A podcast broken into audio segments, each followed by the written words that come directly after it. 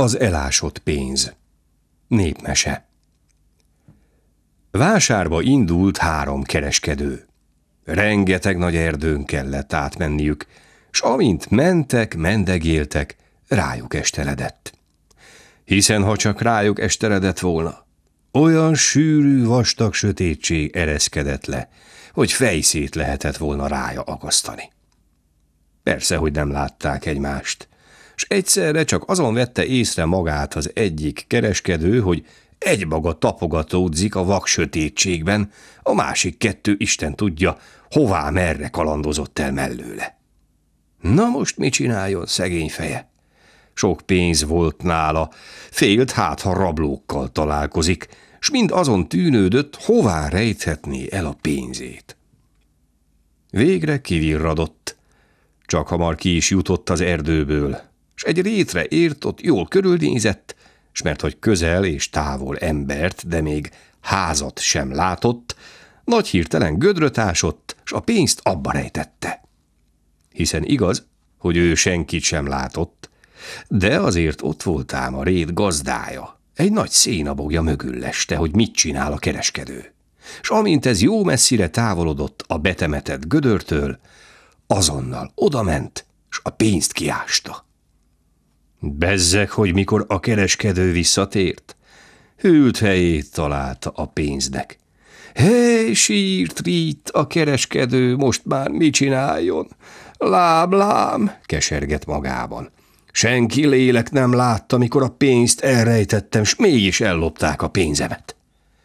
Gondolt erre, gondolt arra, hogy mind tudná visszaszerezni a pénzét, s végül abban állapodott meg, hogy elmegy a királyhoz, aki bölcs is, igazságos is volt, s elpanaszolja neki az ő nagy búját, baját. Meghallgatta a király a kereskedő panaszát, és aztán azt mondta neki.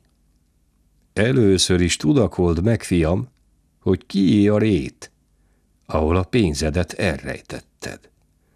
Aztán menj hozzá, s mondjad neki. Kedves atyám fia, én igen sok pénzzel indultam útnak, s abbeli félelmemben, hogy elrabolják tőlem, egy részét elástam, de a pénz nagyobb része még nálam van. Most azon tűnődöm, hogy hová ássam el a nálam levő pénzt. A többi mellé-e, vagy más helyre? Vagy tán egy megbízható embernek adjam át?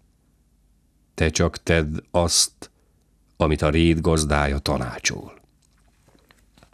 A kereskedő megfogadta a király tanácsát, elment a rét gazdájához, és szóról szóra ismételte a király szavait. Igen, egyszerű a dolog, mondotta a gazda. Minek rejtenéd két helyre a pénzedet? Legjobb, ha mind egy helyre rejted. Persze, a gazda azt hitte, hogy a kereskedőnek sejtelme sincs a lopásról, és úgy okoskodott, hogy majd ezt a pénzt is kiássa. Míg a kereskedő pihent, azaz, hogy úgy tett, mintha pihent volna, térült, fordult a hamis gazda, a lopott pénzt visszatette a helyére, hogy a kereskedő észre ne vegye a lopást. Aztán megvárta szép nyugodalmasan, míg a kereskedő eltávozik. Ment egyenest a gödörhöz, hogy a rengeteg sok pénzt megkaparintsa. Hely, uram teremtőm, hogy leesett az állas, hogy lefittyent az orra gazduramnak, mikor egy nagy üres gödörnél egyebet nem látott. Hát ez így éppen jó volt, ahogy volt. Itt a vége. Fuss el végle.